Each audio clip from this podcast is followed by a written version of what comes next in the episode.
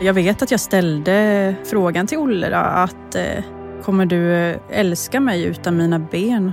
Och han bara skrattar åt mig att Alltså tror du att jag blev tillsammans med dig på grund av benen? Han bara, jag tycker faktiskt det är lite äckligt med fötter också. En dag så ringde han bara mig och så började vi prata och jag hade inte sagt någonting om mina ben. Och det tyckte jag var jättejobbigt. Bara, vad kommer han säga nu? Om han skulle säga att han inte ville vara med mig så betyder det att alla killar i världen kommer att säga att de vill inte vara med någon som inte har några ben. Varmt välkomna ska ni vara till våran podd Vårt benlösa liv. Samtal om livet och sepsis.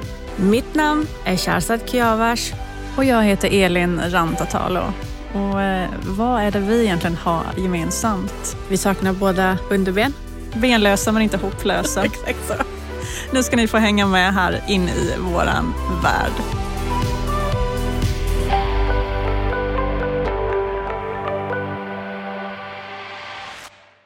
Då hälsar vi er välkomna till eh, ännu ett eh, nytt poddavsnitt. Eller hur Shazad? Yes, varmt välkomna. Och idag så eh, ska vi egentligen prata lite om varje, tänker jag i alla fall. Det blir väl lite familjeliv och lite empathy problems och eh, annat matnyttigt som kan vara kul för eh, er lyssnare att, eh, att höra. Mm, det ser jag fram emot.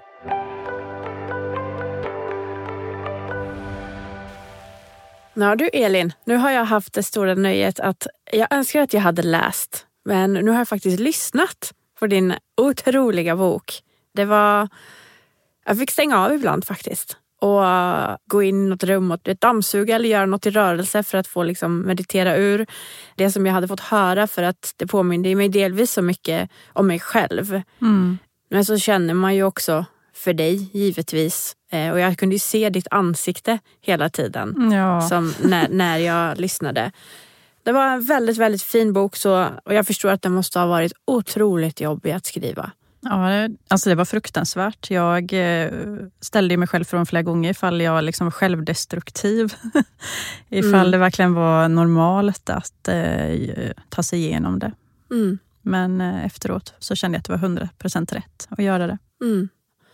Och där var du väldigt öppen och generös med att berätta om barnen och hur det var med dem.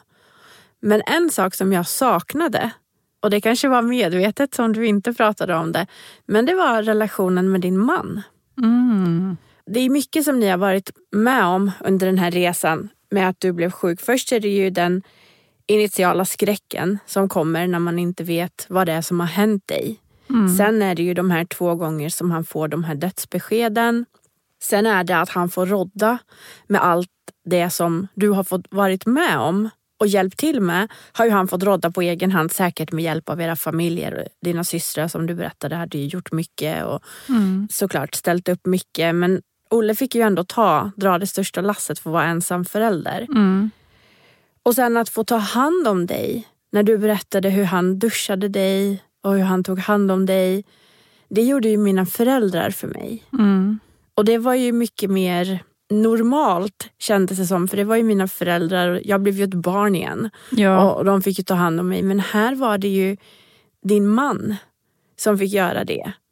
Mm. Också såklart din livskamrat. Och jag, jag säger inte att det inte borde ha varit så, men det är ju en helt annan situation när man sitter på den där duschstolen och håret ramlar av och man ser sin sargade kropp och så är din man med dig i det. Mm. Och sen har vi då amputationen av dina ben. Det är ju en del av din kropp som försvinner. Och sen har vi amputationen av dina fingrar. Och sen har vi, ja men jag har dem också, såren, ärren, hur kroppen förändras. Och vad händer med två personer och deras relation efter att någonting sånt här händer? Mm. Ja, nej, jag har inte skrivit så mycket om det. En anledning till det är nog att eh, relationen eh, har varit så självklar för mig och sen har jag inte fått så mycket frågor om det. Ofta så brukar folk fråga hur reagerade barnen, men det är väldigt sällan som någon frågar hur reagerade din man? Och därför har jag nog inte skrivit om det. Men eh, givetvis, eh, jag vet att jag ställde frågan till Olle då, att eh, kommer du eh, älska mig utan mina ben? Och han bara skrattar åt mig. Att, alltså, tror du att jag blev tillsammans med dig på grund av benen? Han bara, jag tycker faktiskt det är lite äckligt med fötter också. Det var ju passande. Så, alltså, det, och det här är sant till mig ganska tidigt. Och det var som att bara höra det från honom, det var så mycket som liksom släppte då. Att jag bara, ja ja. Och sedan kände jag också att ja, ifall han eh, har någonting emot det efter allt jag gått igenom och allt jag överlevt nu, då är han ingenting att ha. Man läser ju ofta om att eh, när familjer har utsatts för något trauma eller sådär, så är det ofta att relationer förändras, att man kanske lämnar varandra. Det beror nog till en stor del eh, att eh, den som har varit med om väldigt mycket, eller det kan ju vara båda, att man omvärderar saker och ting i livet, vad som känns viktigt, vad man vill lägga fokus eh, på. Men jag och Olle har alltid haft en eh, jättebra relation. Alltså, jag tycker nästan det är pinsamt att säga det, men vi har nästan aldrig bråkat eh, mm. om någonting. Vi har varit väldigt trygga i varandra. Vi har flyttat mycket och bott på olika ställen, vilket har gjort att ingen av oss har den här ursprungliga vänskapskretsen med vänner som vi har haft ända från mm. att vi var små. Och Det har gjort att vi har varit så himla beroende av att vi har varandra. Och Det har ju byggt upp vår relation och gjort den väldigt stark. Men sen tyckte jag ju att det var fruktansvärt att han var tvungen att hjälpa mig. Alltså efter toalettbesök mm. hjälpte mm. han mig. Mm. Eh, I duschen som du säger, han borstade ut mitt hår. Alltså han var ju som en personlig assistent för mig till en början. Och jag kände mycket skam över det. Och mm. funderade på att hur ska han någonsin kunna tycka att jag ens är attraktiv igen efter att ha sett mig i den här mm. misären. Precis, för man ser ju inte ut som man gör Nej. när man är sådär sjuk eller när man har Alltså jag hade ju kanske 30 förband på kroppen. Alltså ja. jag, man ser ju inte ut som sig själv och sen tappar man håret och man blir tjock och smal. Och, alltså det händer mm. så mycket grejer med en under ja, man den här är ju tiden. helt grå. Och... Man ser nästan död ut. Ja men det gör man ju. Um... Och man har ju inte den här kraften och orken till att liksom piffa till sig och fixa sig. Och jag hade ju jättefula kläder på mig hela ja. tiden för ja. att det bara skulle vara enkelt att få på och av. Det var ju, alltså, jag såg ju hemsk ut verkligen. Mm. Men eh, ja, alltså jag kan ju bara tänka att han gjorde allt det här för mig för att han älskar mig. Mm. Och jag tillät honom att hjälpa mig med allt detta för att jag älskar honom så mycket. Jag hade nog tyckt att det varit mycket jobbigare ifall mina föräldrar hade hjälpt mig. Att jag hade inte känt mig lika bekväm med mm -hmm. dem. Jag kan inte riktigt svara på varför, men tänk att det är för att Olle har sett mig naken många fler gånger än, än vad mina föräldrar har sen jag typ fyllde 12. Mm. Så det är nog bara att jag, jag var liksom bekväm i min kropp innan och jag var bekväm med Olle innan och, och det blev väl bara naturligt att det var han som skulle hjälpa mig. Jag kommer ihåg första gången jag duschade, som jag minns. Och då var vi på IVA och mamma var med och hennes arbetskamrat var med, men också en IVA-sköterska. Mm. Och så körde de in mig i den här duschstolen. Och jag kommer ihåg att jag tittade på min kropp. Och Jag hade fortfarande benen kvar men jag hade så överdrag på dem så de inte skulle bli blöta. Mm. Och jag såg ju på min mamma, hon var ju helt knäckt. Mm. Hon liksom tittade på alla de här förbanden och hon är ju van att se sjuka människor. Men jag såg hela tiden att hon typ svalde hela tiden för att hon inte skulle börja gråta. Och jag menar så måste det ju ha varit för Olle också. Ja. Att titta på dig så sjuk, så dålig, så svag och så har det här varit ändå kvinnan i hans liv. Mm. Det måste göra saker med en mm. att se den man älskar mest i det skicket. Ja men verkligen. Det är nästan svårt för mig att föreställa sig hur det skulle vara. Mm. Även ifall jag har varit den personen i det dåliga skicket. Men det gör nog väldigt ont i alla fall. Mm. Eh. Men du var aldrig orolig för att han skulle... Inte, det låter så larvigt att säga för det är klart att man inte bara slänger bort. Men jag kan prata för mig själv till mm. exempel. Jag blev gravid. Det är klart att min kropp ändrades. Mm. Jag tyckte att det var jobbigt framför min man. Mm. Inte för att jag var rädd för att han skulle lämna mig. Nej. Men jag såg inte ut som jag gjorde förut. Mm. Såklart. Men jag har nog verkligen så skilt mig från mängden för jag har aldrig haft några så komplex över hur, jag har, hur min kropp har sett ut. Och Det blev liksom att jag hade så stor tacksamhet till min kropp eh, efter jag hade varit sjuk. Men jag kan ju med handen på hjärtat säga, alltså jag älskar inte min kropp. Det gör jag inte. Nej. Jag tycker att det är jobbigt varenda gång jag ska sätta mig i duschen på min duschstol och jag tittar ner på min kropp och ser hur den ser ut. Mm. Jag känner inte att jag omfamnar min kropp eller älskar den så som jag gjorde tidigare. Nej. Men eh, jag har så stor respekt för den. Jag känner att jag kan inte klanka ner på den. Att jag hatar den inte. Men jag älskar den inte och jag har liksom känt att det är jag fine med. Jag har kommit på att det är så mycket prat om att man ska älska sin kropp hela tiden. Och jag har liksom kommit till den punkten där jag känner att fan, man behöver inte alls älska sin kropp. Man kan bara tycka att den är okej. Ja, jag håller med. Nu Jag känner mig som en grävande journalist här som trycker på. Men du menar alltså att när du tar av dig dina kläder framför din man så är det inget konstigt med det? Nej, Okej, jag känner bara att eh, här är jag. Ja, Ja. alltså jag har bara så blockerat eh, alla de andra tankarna i huvudet. Snyggt. Jag tror också att det skulle nog skilja sig jättemycket för att nu har jag och min man varit tillsammans i 16 år. Mm. Vi hade varit tillsammans i 12 år när jag var sjuk och det är ganska länge. Mm. Ifall vi säger att jag skulle träffa en ny man, då hade jag nog känt helt annorlunda. Mm. Jag hade inte alls känt samma trygghet i min kropp som jag gör nu. Då hade jag nog varit väldigt nervös och eh, tänkt att han kanske springer härifrån nu. Eller, ja. Eh, Ja. Det hade jag absolut, så att jag tror att eh, där skiljer det sig en hel del. Mm. Eh, Brukar ni prata om det som har hänt? inte så mycket längre. I början pratade vi jättemycket. Olle var med på en hel del intervjuer och sådär också. Men sen till- kom han till en punkt där han liksom sa att jag känner mig färdig med det här nu. Mm. Att jag vill inte prata mer om det. Jag tänkte säga, nu känns det som att det aldrig har hänt ibland. Eller att Ja. ja. men, livet bara fortskrider och, och sådär. Så att det är ingenting vi lägger fokuset på. Kan du känna dåligt samvete för Olle ibland? Nej. Bam! Mic drop. Hej då. Nej, alltså, jag känner bara varför ska jag... Jag hade dåligt samvete till början när jag låg på sjukhuset och jag kunde känna min familjs och Olles känslor och vad jag hade utsatt dem för. Alltså shit, eh, att de har behövt gå igenom och höra att jag ska dö och allt det där. Det hade jag väldigt dåligt samvete för. Men sen när jag blev så pass frisk att det var min tur att ta ansvar över det som skulle komma härnäst, alltså min rehabilitering och min återhämtning. När det låg på mitt, när korten låg på mitt bord så då hade jag inget dåligt samvete. Jag kan fortfarande känna det Du kan det? till mina föräldrar och min bror. Mm. Att jag orsakade dem så mycket smärta, även om Mm. det inte var min mening. Nej.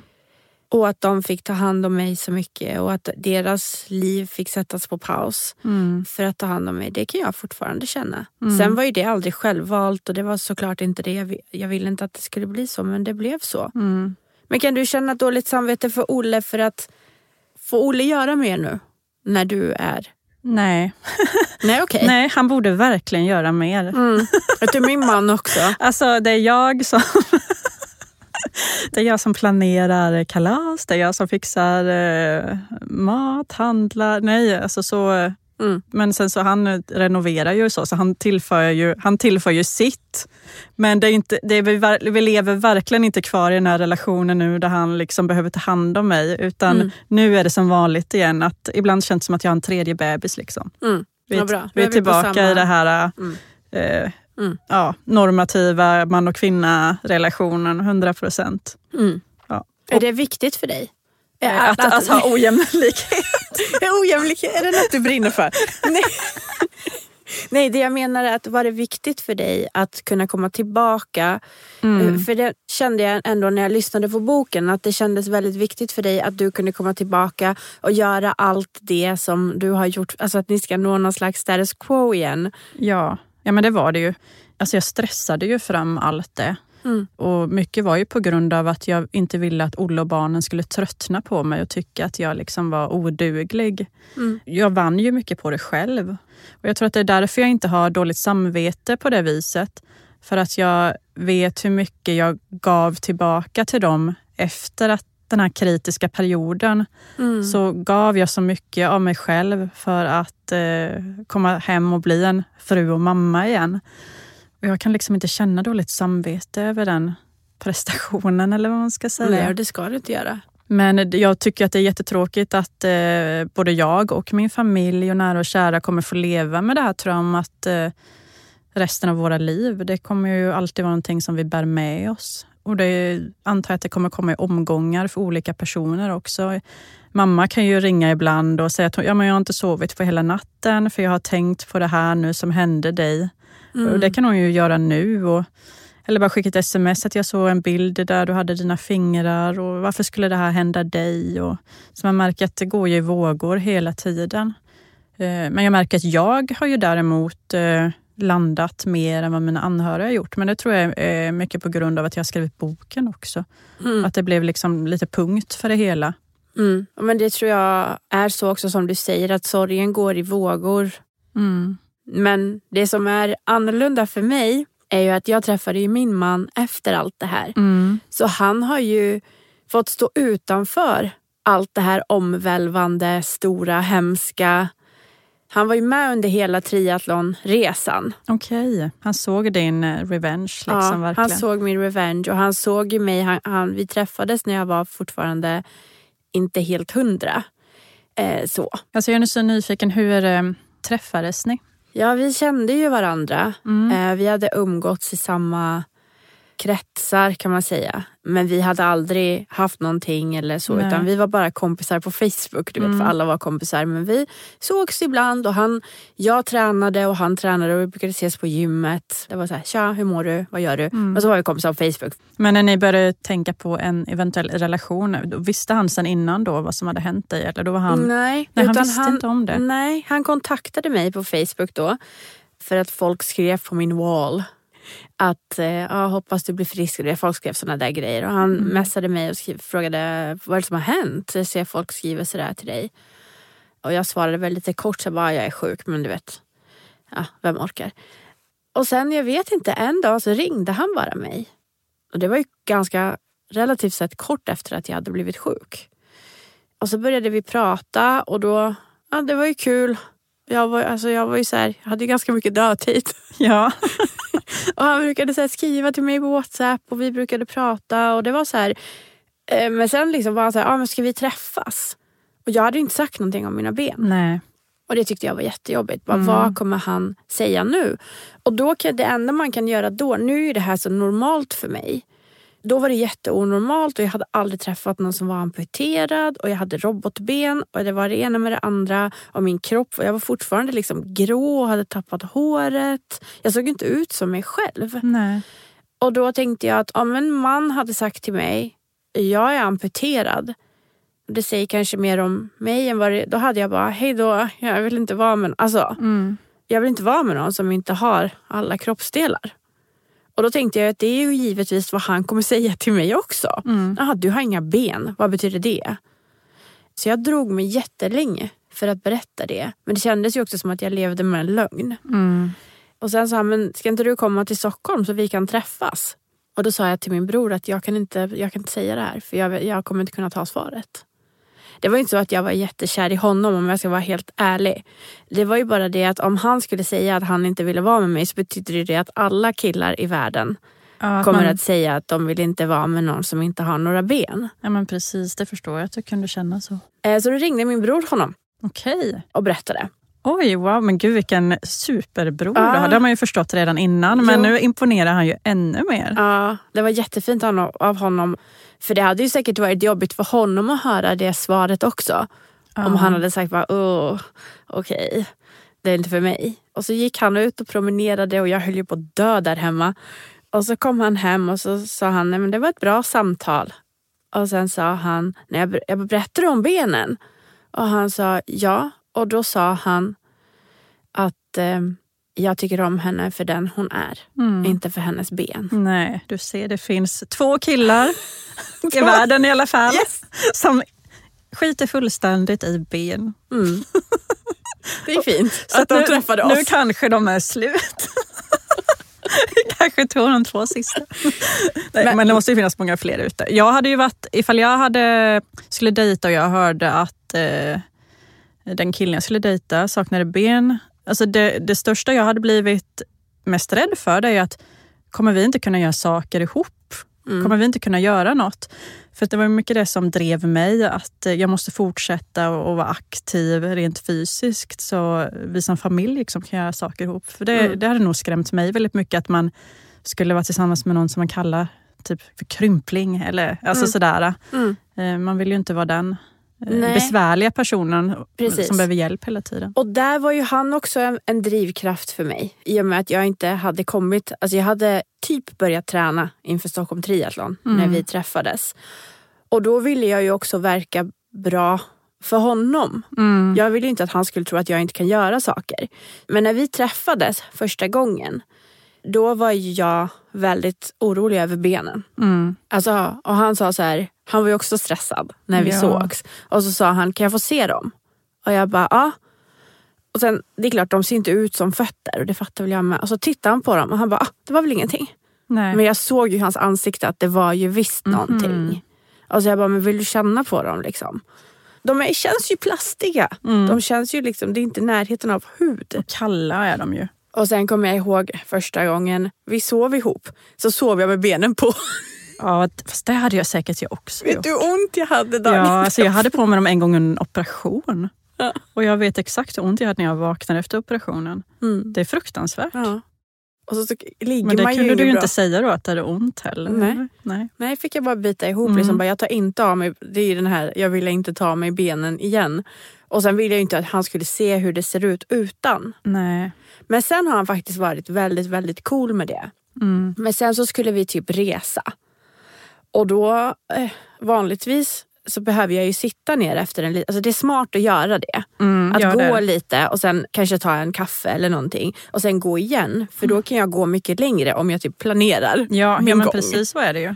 Men med honom kunde jag inte säga något. Nej. Och jag ville inte verka som att jag inte kan. Jag förstår precis. Så jag bara gick och gick och gick. Så när vi kom till hotellet jag var oh my god, jag har så ont i mina ben. Mm. Och vi reste ganska mycket första tiden som vi blev tillsammans. Så det var ju bara, det var ju som bara härda ut. Ja. Bara, nu kör vi liksom. Jag kan ju vara så fortfarande när vi reser. Att jag inte vill säga att nu är det lite jobbigt när jag vill att sätta mig mm. ner. Alltså så är det ju. Ja, men det är ännu värre när man är så här nykär ja. du vet, man vill inte visa att jag inte kan. Nej, man vill ju inte vara sårbar eller sådär. Nej. Nej, fy.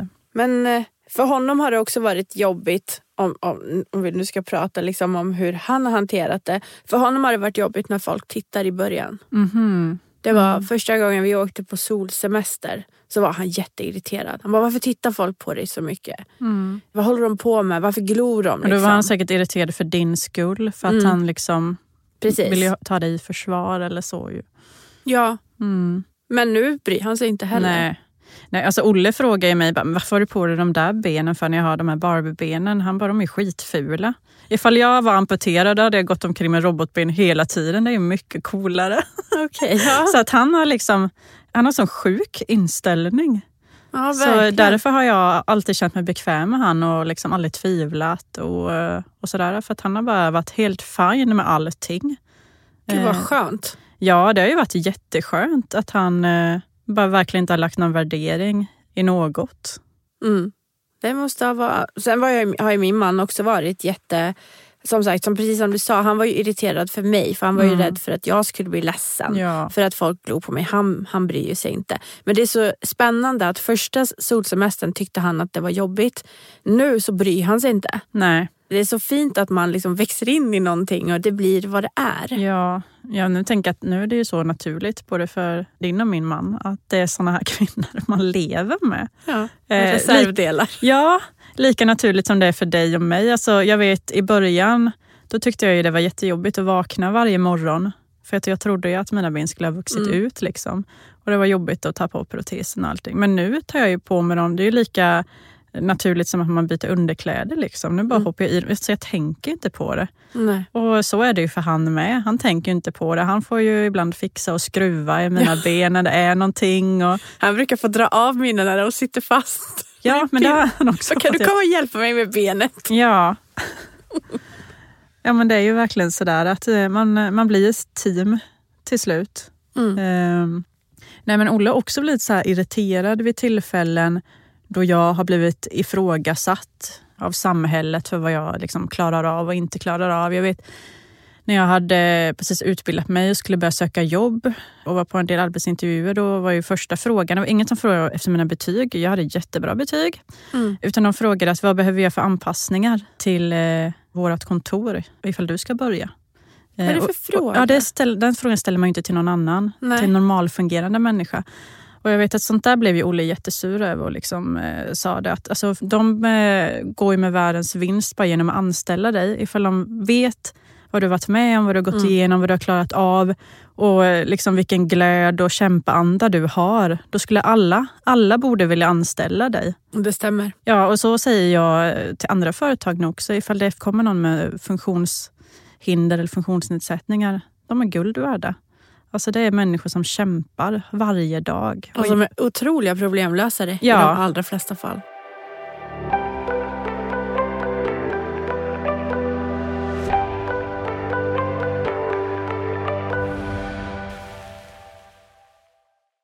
Dina barn, Shazad, är de eh, sådana som går upp tidigt på morgonen eller sover de länge? Eller hur, hur ser rutinerna ut på morgonen hemma hos er? Ja du, jag har inga problem med det som hör moderskapet till. Du vet, man får inte äta, man får inte ta hand om sig själv, man får ingen egen tid. Det har jag inga problem med. Det enda problemet jag har, det är sömn. Jag är otroligt beroende av min sömn och det är liksom hela min vardag kretsar runt hur jag har sovit och hur länge jag har sovit. Och det enda bekymret mina barn har, det är sömnen. Så de är svårlagda och de är lättväckta. Mm. Ett tag hade jag ju med min dotter där hon gick upp liksom fyra på morgonen. Åh oh, herregud. Och då kan jag gråta. Jag kan göra mm. det så. Jag gråter inte ofta.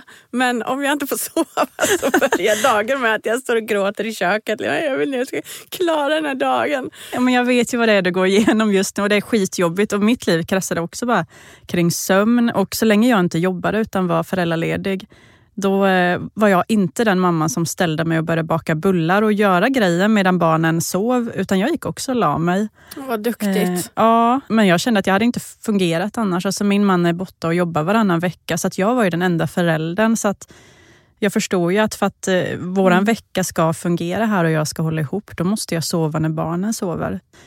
Min vakna avkoppling fick istället bli när jag var ute och gick med dem. Alltså jag gick otroligt. Alltså när barnen var små, jag var ute och gick hela tiden. Mm. Och det har jag tänkt på mycket, för det var liksom verkligen min grej att vara ute och gå med barnvagnen. För jag tyckte det var, det var som att jag fick en paus ifrån föräldralivet för en stund. För då sov de och jag kunde lyssna på musik eller någon podd eller ljudbok eller sådär. Men så tänker jag på hur det hade varit ifall jag hade varit amputerad. Mm. När barnen var så små. För mina var ju fyra och sex år när jag förlorade mina ben. Så att den här äh, barnvagns och promenadtiden på det viset, den var ju över när jag blev sjuk. Men du lever ju i det nu och du har ju mm. upplevt det. Känner du att du fungerar som andra föräldrar gör, rent fysiskt? Mm, det var en väldigt bra fråga. Jag tänker att det började egentligen med när jag blev gravid då började de här tankarna komma till mig. Liksom att, ah, men hur, hur blir det nu när jag är gravid?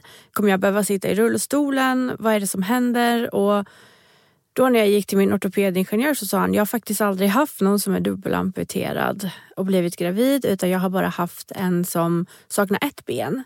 Men för henne gick det liksom jättebra. Vi fick bara göra om hennes protes några gånger i och med att man sväller upp eller att man går upp i vikt. Men jag slapp det som tur var. Jag gick med samma proteser under båda mina graviditeter. Och förlossningen gick bra och allting gick bra efteråt också. Jag har egentligen aldrig haft några bekymmer. Det enda som jag var orolig för i början när jag fick min dotter det var att tänk om jag ramlar. Mm. När jag mm. håller i henne. Nu ramlar inte jag i vanliga fall. Men det blir ändå, man håller i någonting så dyrbart och så skört och man vill ju inte ramla. Så det var, jag var lite rädd när jag var med henne. Jag gick bara i vagnen med henne och ville helst inte lyfta upp henne på gatan och sådär. Men sen så fick jag lite mer självförtroende när min son kom och då gick jag runt. Honom hade jag faktiskt bara i bärsjal mm. nästan hela tiden och det var så mysigt. Och jag har aldrig ramlat. Nej, du har inte det. Det hör till saken. Jag ramlade förra veckan. Alltså jag blev så förvånad. Jag har alltid så bråttom när jag ska någonstans och det var mm. inte så att jag skulle långt den här gången. Jag skulle ifrån köket med ett glas vatten till vardagsrummet och sätta mig i soffan. Okay. Så det var inte många meter. Men vi har en eh, matta i vardagsrummet med långa fransar på. Och eh, på eh, mina proteser har jag någonting som kallas för split toe. Det har ju du också. Mm. Att det är ett mellanrum mellan vad kallar man det? Stortån och pektån. Ja. så man kan typ ha flip-flop-skor om man skulle vilja det, kan man tänka sig. Men då fastnar i alla fall den här äh, fransen ifrån mattan mellan tårna. Det och det känner jag ju såklart inte. Och jag hade sån jävla fart också. För att ja. jag var så taggad på att sätta mig i soffan. Så att jag flög. Alltså jag flög kanske, jag landade en och en halv meter bort. Oj. Så bråttom hade jag. och sen när jag laddade, så jag förstod ingenting. Jag gjorde mig inte illa eller någonting. Tog du emot dig på det sättet som en normal människa gör? Ja, jag tog emot mig med handlederna för det kände jag sen att jag hade lite ont. Och jag, hade, jag lyfte ju på huvudet också så jag slog ju inte i huvudet i golvet. Men framförallt blev jag så förvånad. Ja. Alltså jag blev så chockad och bara, nej men jag är, ju inte, jag är ju inte en sån som ramlar. Jag kände att det här var lite skamligt. Du gjorde det hemma i alla fall? Jag gjorde det hemma i alla fall. Men det var en upplevelse, men det var ju bara att ställa sig upp igen. Ja, precis. som ingenting. Men att kommit där med en bebis i famnen. Eh, jag kan verkligen relatera till att du ändå hade med dig den oron att något mm. sånt skulle hända. Såklart. Men sen har det varit vissa saker som jag kan tycka är lite, har varit lite tråkigt. Och det är säkert någonting som man inte tänker på. Jag kan ju inte gå ner på huk. Nej, det tänker jag väldigt ofta på. Mm. Och så mm. ser man andra föräldrar som ska prata med sina barn när de ska försöka liksom förmedla någonting till dem. Då går man ju alltid ner i ögonnivå så att man, ja, det är så man ska göra. Mm. Och jag kan ju inte det. Så det slutar med att jag liksom står böjd och så men då är jag fortfarande över dem. Mm. Så det har varit en eh, väldig eh, Ja, men det har varit någonting som jag har tänkt på som jag tyckte är så synd och jag har verkligen försökt gå ner på huk. Men det går ju inte. Nej, det är någonting som jag verkligen har tänkt på också. Att det måste vara en besvärlig grej just när man har mindre barn. För det är någonting som jag saknar i vardagen nu också. Bara det här när man ska plocka upp något från golvet eller jag vill torka mm. i något skåp med någon, som har någon lägre hylla. Att man inte kan sätta sig på huk och göra det med lätthet. Alltså det är så irriterande. Mm. Det är nog det som är det mest irriterande med att ha proteser ja, nästan. Jag håller med. Och sen är det också det som har varit, det är väl inte ett problem men det är också synd, det är det här med att leka på golvet. Mm, För det mm. gör ju barn mycket. Och jag kan ju inte sitta i skräddar eller jag kan sitta men det är inget skönt i skräddarställning och liksom benen är i vägen. Och jag kan liksom, hur ska jag sitta liksom öppna benen så? Får jag, nu visar jag dig här hur Ja, men med fötterna åt varsitt håll. Liksom. Ja. Ja, men det, det tycker jag också är en grej som är väldigt jobbigt. Och jag märker att ifall jag sätter mig på golvet med benen rakt ut så får jag så himla ont bakom eh, knäna vid knävecken. Så jag måste oftast lägga någon kudde under för att avlasta. För annars när jag ska ställa mig upp så känner jag liksom att jag stelnat till. Mm. Kanske med åldern jag vet inte. Men eh, jag tror att amputationen är en bidragande orsak till det. Och det blir liksom inte naturligt att sitta så. Nej, det är inte alls naturligt att sitta på golvet. Det blir inget naturligt och det, det är tråkigt. Och alltid så här, när jag provar nya proteser jag ligger ju liksom på golvet med proteserna mm. och sätter mig upp, ställer mig upp, lägger mig ner på golvet, går upp. Och min ortopedingenjör sa det häromdagen. Jag har aldrig sett någon testa sina nya proteser på det här sättet. Jag bara, nej. Men det här är ju de sakerna jag gör. Ja. Gå från golvet till stående, sätter mig ner igen. Ja men precis sånt testar jag också. Och gå i trappor brukar jag alltid testa med. För det har hänt ibland att bakkanten har blivit för hög och då har jag börjat gå jättekonstigt mm. i trapporna. Så att eh, det är viktigt att man verkligen lägger tid på att bara inte gå och stå utan mm. ja, men in action så som man beter sig i, eh, i vardagslivet. Precis. En annan grej som också har varit lite svårt det är att jag kan ju inte springa Nej. med mina vardagsben. Och går man då med barnen och de springer ifrån en, då är det läskigt alltså. Mm. Och det är nära ett övergångsställe eller sådär. Men de lyssnar ju. Men de, de är ju barn. Mm. Men då blir det så här, stopp, stanna liksom. Och så ska man försöka stappelspringa efter dem och det blir ju inte riktigt samma sak. Och det är en säkerhetsfråga. Så det är väl de sakerna jag har tänkt mest på. Att det är synd att det är på det här viset. Mm. Du känner att du har kunnat gå ut på barnvagnspromenader utan att tänka att kommer jag orka det här? Eller Du känner att du har kunnat eh, jämföra dig med andra föräldrar just när det gäller sådana saker, gående och stående? Och, ja, mm. och det tror jag också har varit, eller jag tror inte, jag vet att det har varit det jag har bestämt mig för. Sen kan man inte ro för saker och ting ibland, men jag bestämde mig för när jag blev gravid att jag ska göra sånt som alla andra föräldrar gör och jag vill aldrig att mina barn ska tänka att det faktum att jag inte har några ben citationstecken förstör för dem. Mm. Och det har jag verkligen hållit fast vid. Jag, jag blir också trött mm. och jag vill också sätta mig ibland. Men jag gör inte det. Nej. För jag vill inte att barnen ska känna att min mamma är annorlunda. Och det är, ibland är ju det ett ok att bära. Men oftast så går det faktiskt väldigt bra. Mm. Det måste jag ändå säga. Det är de här situationerna som jag nämnde som egentligen som inte fungerar som vanligt. Men det är ju inga stora grejer. Nej men precis. Nej. För jag kände ju samma sak då när jag förlorade mina ben. Så då hade jag ju samma inställning att eh, det här ska inte gå ut över barnen. Att jag kanske inte fungerar precis som en annan mamma hade gjort. Men att eh, jag ska göra mitt bästa för att eh, de också ska känna att jag kan vara delaktig i allt. Men sen så har det blivit, ju äldre barnen är, att eh, man har ställts inför en del utmaningar och det tycker jag har varit positivt. Att jag har fått ta mig an saker för deras skull som sedan har hjälpt mig att mm. utvecklas, eller vad man ska säga också.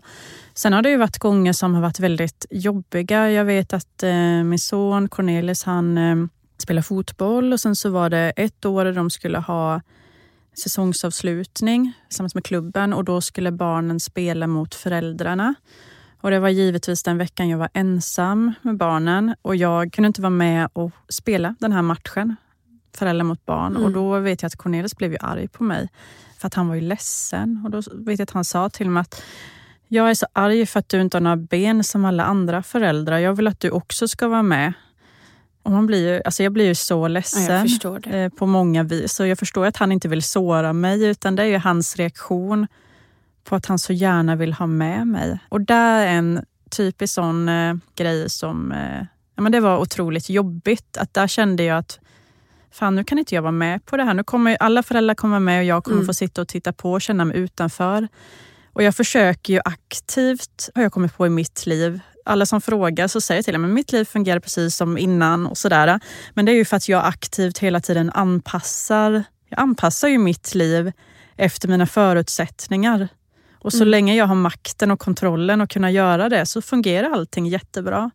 Men eh, de gångerna jag ställs inför saker och ting där jag inte har ett val, det är då jag verkligen får den här äh, mm. käftsmällen och mm. bara, mm, ja just det. Precis. Det är ju så här. Och vad gjorde du då? Då var du inte med? Jag var inte med, nej. Hade du kunnat vara med? Jag hade kanske kunnat stå i mål eller något sådant i så fall.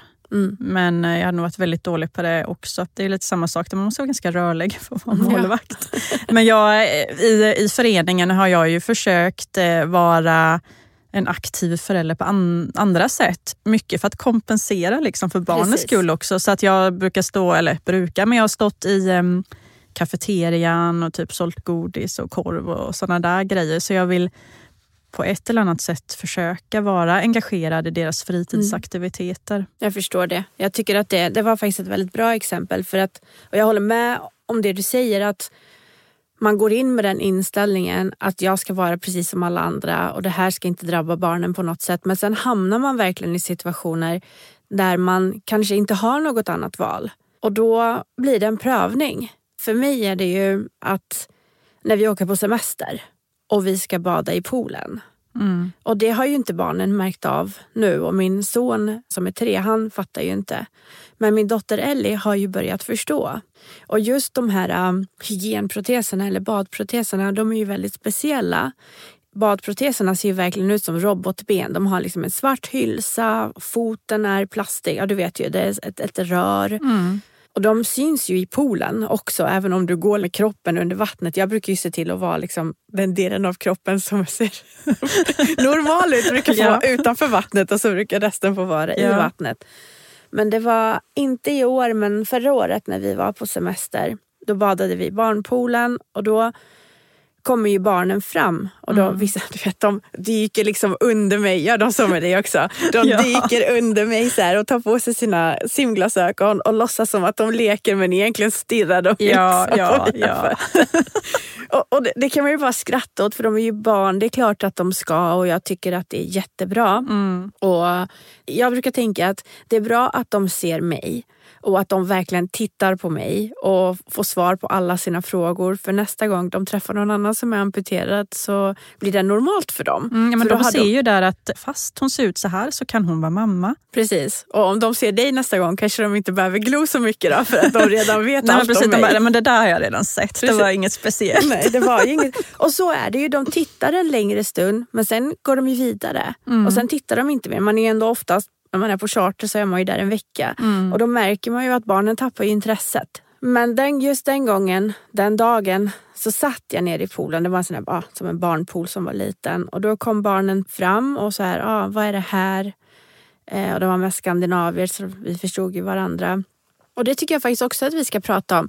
Hur föräldrar bör vara. För det finns två sorts föräldrar har jag eh, märkt när vi är på semester. Att det finns ju de som ryggar tillbaka när deras barn blir intresserade av mig. Kommer bara, nej kom, kom, liksom. kom vi går, kom vi går och tar en glass eller kom nu. Liksom. Mm. Och så finns det de som tycker att det är lite pinsamt att deras barn stör mig men att de ändå låter det ske. Mm. Sen finns det de föräldrar som själva är nyfikna. som liksom använder sina barn som täckmantel för att själva få, få prata och ställa frågor. Men jag hade faktiskt en mamma som jag tyckte var... Om man nu träffar mig någon gång och vill, och vill fråga mig saker, ehm, då kom hon faktiskt fram med sin son. Och så sa hon att jag är säker på att du kan fråga henne. Och då så ställde hennes son frågor. Vad, vad har hänt? Får jag känna? Och jag är också väldigt så här framåt. Bara, vill du känna? Vill du titta? Mm, ja, det brukar jag också säga. Du får gärna känna hur de känns. Och det är jag väldigt öppen för. Jag tycker att det är rätt sak att göra. Att komma fram med sina barn och bete sig som att det här är inget fel. Mm. Det är så här det är. Det är annorlunda bara. Ställ dina frågor så du får utlopp och så går vi vidare med vårt liv. Mm. Och jag tyckte här, hon gjorde helt rätt. Men jag märkte då att Ellie tyckte inte om det. Nej. Hon blev så här, alltså då var hon bara tre, nästan fyra och då var hon så här, hon tyckte inte om det. Hon tittade så här, typ varför tittar du på min mamma? Varför pratar du med min mamma? Och förstod inte riktigt vad det handlade om. Och då blev jag ledsen. Mm. För jag ville ju göra det som jag tycker var rätt. Mm. Vilket är att svara på frågor och vara som att ah, men, det här gör inte mig någonting. Det här är jag och det är okej. Och jag skäms inte. Jag vill ju vara en förebild för min dotter att det här är den mamma är. Mm, Och mamma skäms inte. Mamma badar i poolen som alla andra. Mamma har klänning på sig som alla andra. Mamma har baddräkt som alla andra. Men sen märkte jag att det störde henne. Mm. Och då, ja, då blev det, alltså jag blir fortfarande så här nu, då Mm. blev det jobbigt för att vart går gränsen mellan att göra det som är rätt för henne eller att göra det som är rätt för mig? Mm. Ja, det är ju jättesvårt. Jag har ju upplevt samma sak med mina barn. Till en början så var de lite så här stolta. De kunde nästan så här dra upp byxbenen inför sina kompisar, sådana som vi redan kände, som liksom var bekanta. Bara, Titta här, mamma har robotben. Alltså att det var verkligen så här att jag var cool och hipp. Men sen så inför andra människor som vi inte känner, precis som när vi har varit iväg på semester, då har jag märkt att de liksom har tyckt att det varit jobbigt. Att folk tittar och kommer fram och allting. Och de har frågat mig att var, varför ska folk komma fram och prata med dig för? Mm. Att eh, de tycker att det stör hela familjen när de här frågorna och samtalen kommer. För att de, känner ju, eller, de tycker ju bara att jag är en vanlig mamma, så de Precis. förstår ju inte och uppskattar inte alltid uppmärksamheten. Nej. Är det Men- barn som kommer fram till dig då eller i vil- vilket Ja, då är det barn som, eh, som kommer oftast, alltså de kommer tillsammans med föräldrarna eller sådär. Men jag har ju i den mån det går när jag reser med familjen så har jag ju på mig mina, de som kallas för Barbiebenen. eh, just för att alltså barnen de märker ju så mycket runt omkring och kan ta in så mycket intryck. Så även ifall inte jag tänker på att folk stirrar så gör ju barnen det. Men när jag har på de benen så är det som att man bara kan glida förbi lite lättare utan att det blir någon Mm. grej. Ja, Jag håller med. Man vill ju verkligen förmedla att så här ser jag ut och det är okej. Och folk kommer alltid vara nyfikna, det förstår jag med. Jag blir ju själv, ifall jag skulle se en person i poolen till exempel som hade en protes, jag hade ju 100% gått fram till den personen. Hade du det? Ja, jag har gjort det till folk. Jaha. Det satt en gubbe utanför Willys i rullstol, alltså han kan vara 80-85 års åldern. Och han hade på sig shorts för det var sommar och han hade två, han var dubbelamputerad precis som mig och satt där och väntade på någon. Så jag klev ur bilen och var på väg in till butiken och gick fram till honom och drog upp mina byxben och sa hej kompis. och han bara, ja, men är det fler än jag? Och nej, och du som är så ung. Och jag bara, ja, ja, ja. Ehm. Och sen så fick vi en liten pratstund där. Sen eh, hade han tydligen berättat om det här för sitt barnbarn som då var i min ålder. Så hon hade lyckats få kontakt med mig på något vis. Så hon hörde av sig till mig senare samma dag och sa att ja, men min morfar blev så himla glad Ja, att jag kom fram och pratade en stund. Mm. För att det kan nog se lite skrämmande ut när det sitter en gammal gubbe, med, för han hade liksom robotben eller så. Så det kan nog se ganska läskigt ut när någon sitter med robotben i rullstol, Mm. så här, bara helt stilla utanför en butik. Det blir lite så halloween-känsla nästan. Eh, Jag, jag skulle däremot, om, om jag hade mina ben, alltså om jag var de andra mammorna Mm. i poolen, jag hade inte gått Nej, fram. då hade jag inte gått fram. Ifall jag hade varit som jag var tidigare, då hade jag aldrig gått fram. Nej, och det är ju det är alltid så lite flackande blickar som tittar på mig när barnen kommer fram och då är jag alltid så här, men det är okej. Mm. Det, och det är verkligen okej, men det är någonting som jag tror man måste fundera på ju äldre barnen blir. För i mitt fall då, barn, min dotter börjar ju förstå mer. Men snart blir de ju också tonåringar. Mm. Och det kommer ju också vara en fråga, alltså då skäms man ju redan för sina föräldrar. Ja, jag. ja, men precis. Och sen så ska det vara en mamma som är... Så jag tror att man... Jag försöker, i alla fall med Ellie, eftersom hon är äldre, så försöker jag vara följsam med hennes känslor och vad hon tycker. Men min grundinställning kommer vara att det här är så jag ser ut, det här är min kropp Mm och den är helt okej som den är. För att det är någonting jag måste förmedla till henne. Så känner jag inte alltid så men... Nej, men eh, även om man inte känner så alla gånger så man kan ju vara den man eh, vill att man ska vara. Så att säga. Nej, men jag brukar fråga barnen i vid vissa situationer, så brukar, vilka ben tycker ni att jag ska ta nu när vi ska åka till Ah, Astrid smart. Lindgrens värld? Ska jag ta de här eller de här? Och än så länge så är det liksom robotbenen de väljer. Men jag tror ju nu då när Stella är tio och blir allt äldre att en dag så kommer det komma att det kanske är väldigt pinsamt eh, att ha mig som mamma. Inte bara för att jag är amputerad, utan på grund av de här vanliga grejerna också. Eh, Jag tror att jag är en sån här typisk pinsam mamma tyvärr. Jaha, jag är inte pinsam. Jag tror att jag är det. Alltså att jag kan ju redan nu så knacka på dörren och hon har kompis och bara hej, skulle bara höra hur ni har det här inne. Är det pinsamt då? Jag tycker att det är jäkligt trevligt. Ja, för att jag, jag vill ju skapa en god relation med barnens kompisar. För att jag tänker att det, det är alltid bra för barn och ungdomar att ha alltså vuxna förebilder som de kan prata med om de skulle känna. Alltså jag vill ju vara deras kompis på det sättet fast ändå Mm. vara en föräldraroll. Så att jag hoppas ju att eh, det leder till någonting bra inte till något dåligt. Att hon bara tycker att jag är skitjobbig. Det kommer de göra oavsett. Ja, ja, vad, ja. Du gör, vad du än gör kommer det vara fel. Men hur är barnens kompisar då? Till en början så var de ju lite sådär att ifall jag hade några i protes som stod i hallen, bara "Uh, vad är det där för någonting? Men då sa ju barnet att nej men det är bara mammas andra ben. Kom så går vi upp och leker. Och de var ju väldigt nyfikna till en början och ville så känna och klämma precis som barn är. Men nu bryr de sig inte överhuvudtaget. Ifall det är någon helt ny kompis som skulle komma så frågar de ju oftast att vad är det som har hänt med dina ben? Vad säger du då? Ja, det är en ganska svår historia att dra, men eh, jag brukar göra en otroligt enkel så att jag blev jättesjuk och för att jag skulle överleva så eh, var doktorn tvungen att eh, ta bort mina ben och mina fingrar. Och sen fick jag nya ben och kunde gå igen. Mm. Det är ungefär så, eller barnen frågar ju mig nu, vad är det som har hänt med dina ben? Varför har inte du samma fötter som jag? Mm. Och då brukar jag säga, jag blev sjuk och mina ben var jättesjuka. Och doktorn tog bort dem och nu har jag fått de här benen. Men de är som vanliga ben och jag kan göra precis allt det som alla andra gör. Ja, men exakt. Och så. och så länge räcker det ju Mm. med det svaret. Mm. Sen får man ju se när den dagen kommer då man måste, eller då man måste ingenting, men då man kanske vill berätta för dem. Ja, ja, men precis att eh, de ska få en annan, annan förståelse. Så de ska förstå vilken badass deras mamma är. Ja men exakt. Mm. Hur, alltså, jag tänker att vi kanske lägger till några procent eh, på vår energi mot eh, andra föräldrar. Precis. Ja, men jag När det kommer det, till det fysiska så tror jag att jag eh, är nog kanske lite tröttare än andra föräldrar. Det så borde det vara. Ja, men när det kommer till det psykiska, Då är det då vinner du. 110 procent pannben. Exakt. Ingen annan förälder kan liksom. Nej. Det är du i så fall, det är vi två. Ja, det är vi två. Nej, men jag, jag kan tänka på det ibland. Att jag ser fram emot den dagen då jag kan berätta för mina barn vem deras mamma egentligen är. Mm. Och vad jag har gått igenom. Och förhoppningsvis att de kan ta med sig en del av det som jag har fått lära mig på vägen. Mm. Som jag blivit tvungen att lära mig på vägen in i deras vardagliga liv.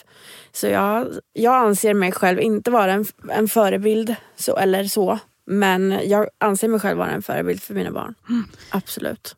Ja, alltså jag tänker att jag tror att jag på grund av detta har blivit en bättre förälder på många sätt. Att, eh, på det viset att jag har blivit eh, starkare och blivit bättre för barnen och, och förklara saker. Och, eh, I och med att barnen fanns när jag blev sjuk så har de ju fått ventilera mycket. Vi har pratat mycket känslor och, och sådana saker. Så att eh, än så länge har det landat väldigt bra. De frågar ju fortfarande, fast det gått fyra och ett halvt år, kan de ju fråga grejer.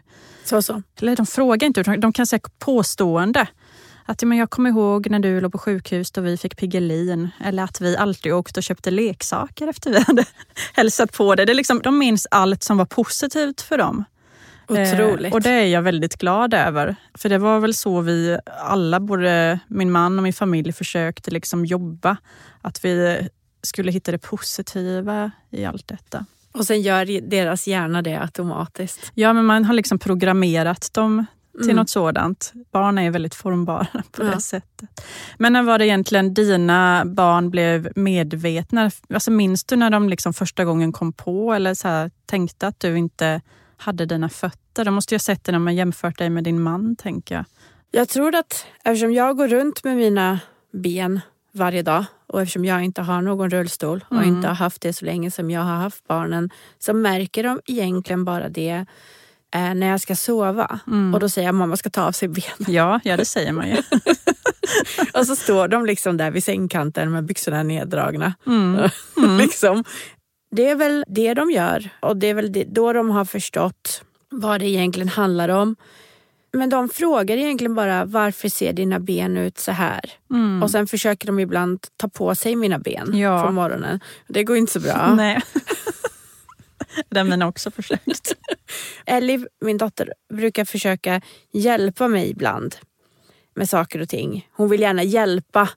Kan jag få hjälpa dig ta på dig liksom, Mm. benet? Och det är ju rart. Men jag säger alltid mamma klarar sig själv, du behöver inte hjälpa till. Mm. Men ibland händer det också så att silikonhylsan ramlar bort. Ja.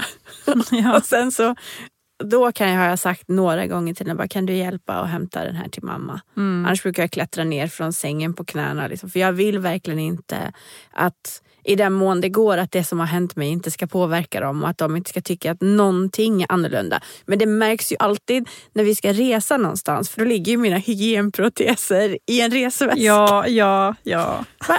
Det här är dina badproteser mamma. och mina svärföräldrar har en pool. Och då, om jag inte tar med, mamma kan inte bada, hon har inte sina badproteser med sig. Och hon kan inte bada med de här. Liksom.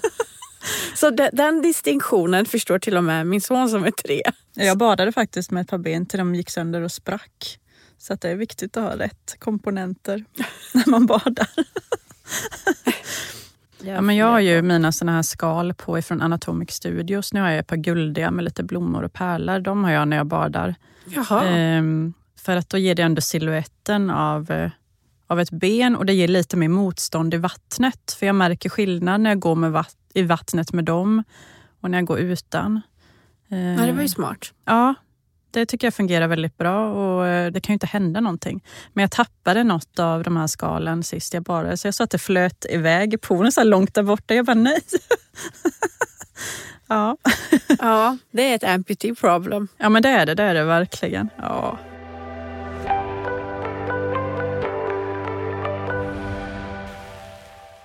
Men jag tänkte för att vi går tillbaka till det här med mm, att du som amputerad eh, har gått igenom två graviditeter och förlossningar och allting.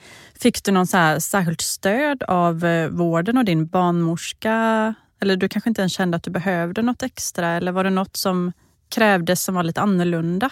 Det var ju bara lite det här med när man skulle föda barn. Hur det skulle gå till. Ja, olika förlossningsställningar och sådär. Ja.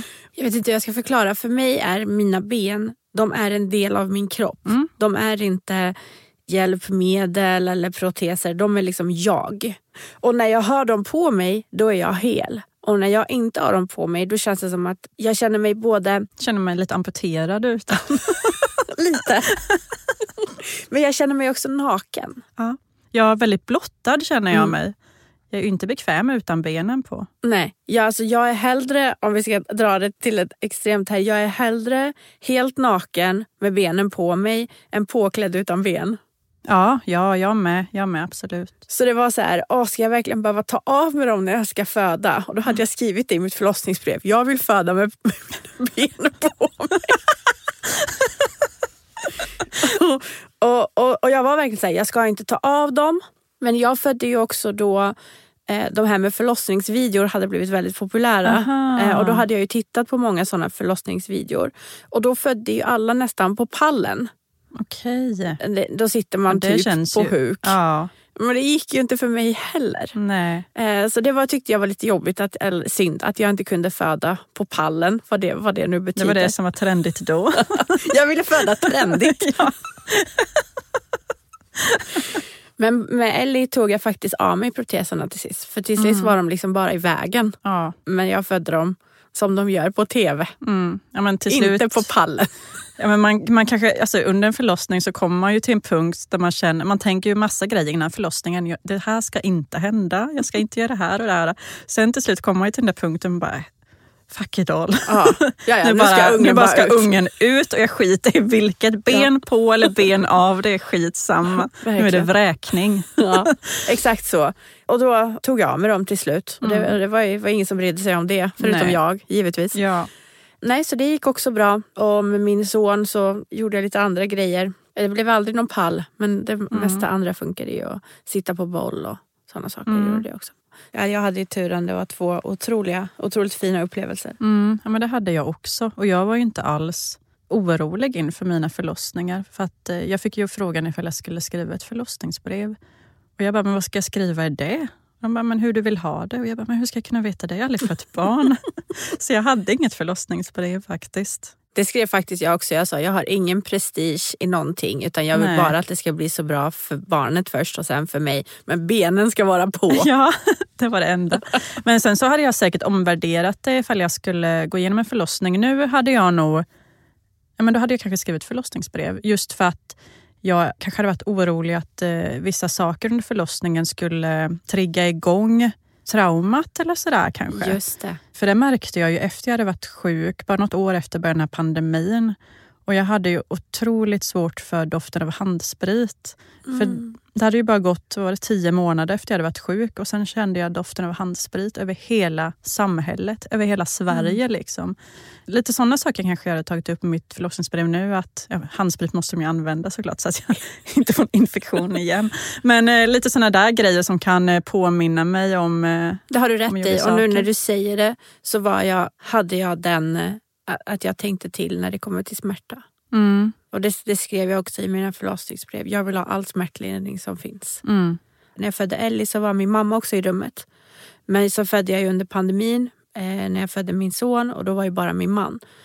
Och min mamma är ju IVA-sköterska så hon, Mhm. hon, och det var, jag födde i Borås och hon kände ju folk där. Så det kom en narkosläkare direkt för jag hade sagt liksom, epidural när jag kommer in. mm. Det är no questions asked. Och när vi kom in med min, när jag skulle föda min son så hade jag också sagt till min man, vad de än säger till dig så kommer du säga jag ska ha epidural, jag ska ha lustgas och jag tänker inte förhandla om det. Och vi kom in och jag var 7-8 centimeter öppen. Oj, ja. Och det, då är det egentligen för sent för epidural. Men då Mm. stod han här bara, hon ska ha epidural, hon ska inte känna smärta. Det, och det var också ganska, jag tror att det också var ganska psykiskt för mig. För det var det där, det skulle trigga igång den Mm. här smärtan. Och det skulle påminna mig om saker som jag inte vill bli påmind om när jag ska vara med om det mest fantastiska i mitt liv. Mm. Så jag var väldigt sån och de, de, med andra barnet och jag hade faktiskt väldigt, jag var väldigt smärtpåverkad i och med att jag väntade för länge med att åka in. Hon bara, släpp lustgasen. Jag bara, nej! ja, gud, den höll ju också i så att jag hade stora märken, fick nästan sår i ansiktet. Ja. Och det var så här, nej jag släpper inte den för att det gör för ont. Mm.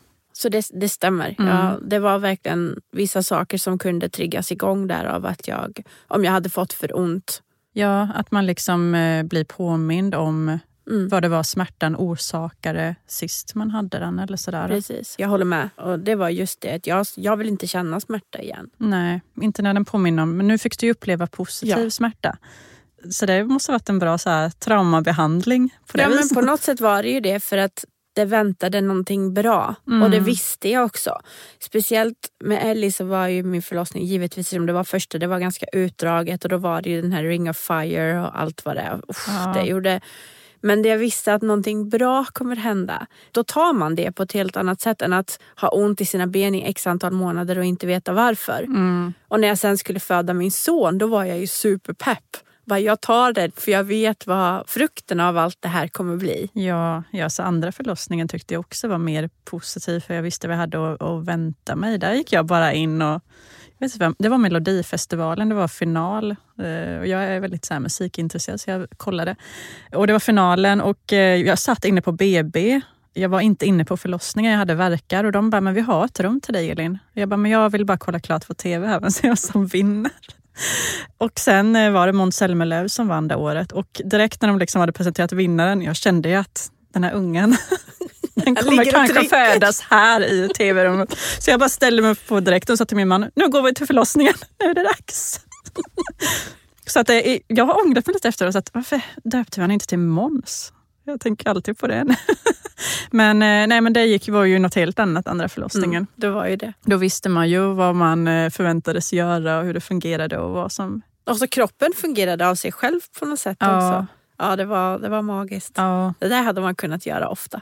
ja men det är en... eh, Just som vi båda då har haft bra upplevelser kring förlossningar så då är det ju verkligen någonting fantastiskt. Mm, verkligen. Mm. En gång i veckan skulle jag kunna föda barn. Ja. Vad skönt att det i alla fall är ingen så här mardrömsupplevelse som vi behöver dela med oss av och skrämma lyssnarna. Nej. Att vi liksom är helt fine med att föda barn ändå. Mm. Mm. Det som slår mig när vi pratar är att vi har levt så olika liv med olika... Då du hade din man innan, jag fick en man sen, den sista mannen i världen som kommer Ja. acceptera. Och sen liksom, hade du dina barn och jag har fått mina barn men vi har ändå fått hantera samma problem på något sätt. Mm. Eller samma huvudbry. Ja, ja, men det är det att eh, det är ju skilda upplevelser när det gäller relationer och familjeliv men som ändå knyts samman. Mm. Eh, med tanke på vår bakgrund. Ja. Ja, Det hade varit ett jättefint avsnitt att spela in tycker jag. Det Tack. tycker jag med. Det var riktigt mysigt. Ja, verkligen. Ja, men tack för att du delade med dig. Men tack själv. Och tack ni för att ni har lyssnat. Vi hoppas att ni har njutit av det här samtalet lika mycket som vi har gjort. känns som vi har suttit och fikat tillsammans idag. Mm. Ja, det har varit riktigt, riktigt mysigt. Ja. Tack för den här veckan hörni. Och vi hörs nästa vecka. Hej då! Hej då! Följ oss gärna på Instagram. Där heter vi Vårt benlösa liv. Den här podden görs i samarbete med Sepsisfonden. Att få upp kännedom kring sepsis hos allmänheten har allt sedan starten 2015 varit ett viktigt mål för Sepsisfonden och vi hoppas att den här podden kan bidra till just bättre kunskap om sepsis hos allmänheten. Vi vet att kännedomen hos svenska folket har ökat under de år fonden varit igång. Från 21 procent år 2015 till 58 procent år 2023. Men fortfarande finns det en okunskap hos många och det vill vi i podden försöka ändra på. Förutom att jobba med kunskapsspridning samlar Sepsisfonden även in pengar till forskning runt sepsis så att vi kan få fram bättre diagnostik och nya behandlingsmetoder. Och de stödjer också forskning och projekt som kan bidra till bättre livskvalitet för oss sepsisöverlevare. Om ni vill lära er mer om sepsis eller donera en slant till fonden, gå in på sepsisfonden.se. Den här fonden gör verkligen ett fantastiskt arbete. Så vi hoppas att ni vill stödja dem.